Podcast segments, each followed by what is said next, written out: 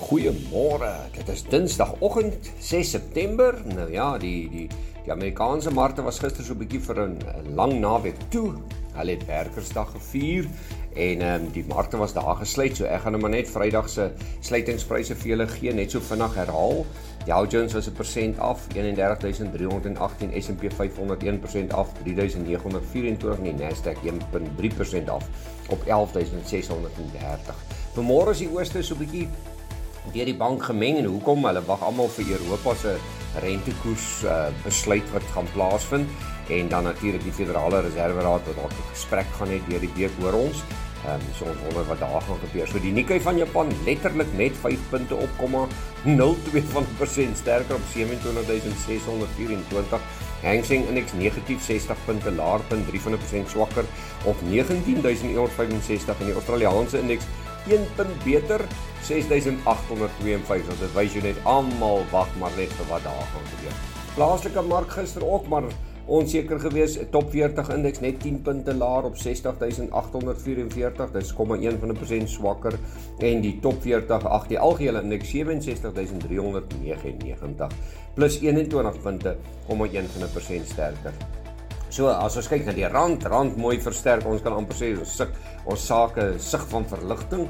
Rand vanmôre R17.10 teenoor Amerikaanse dollar. 'n Euro gaan jou kos R17.2 en 'n Britse pond R19.80. Bitcoin 19774 nog steeds so onder daai 20000 vlakke in.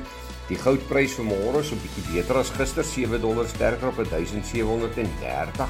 Silwer 18.19 Platinum 19 dollar beter op 837 en Palladium 20 dollar sterker op 2047.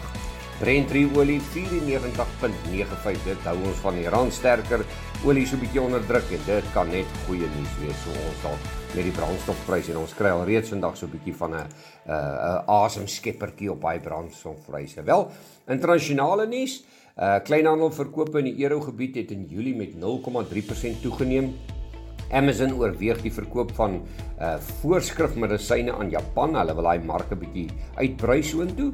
Toyota en Nissan skort hulle Japaneese aanlegte op. Verduidelik, ekskuus, weens 'n moontlike tifoon en dan China se dienste sektor se groei verlangsaam in Augustus. Plaaslik, Cognition Holdings het 'n stygings van 35% in bedryfsuitgawes gerapporteer.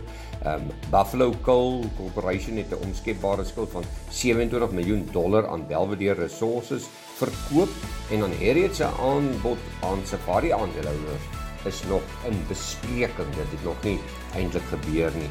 Wel, vir die boere natuurlik Ehm um, gisteroggend het die markte ook maar lusloos oopgemaak en die heel dag was hulle maar so asof hulle nie wou voete vind nie net soos die die gewone indekse geel mielieprys R37 beter op 4700 die wit mielies R49 op op 4719 koring R54 laer op 6860 sonneblom R21 laer op 11375 en die sojaprys R90 beter op 9239.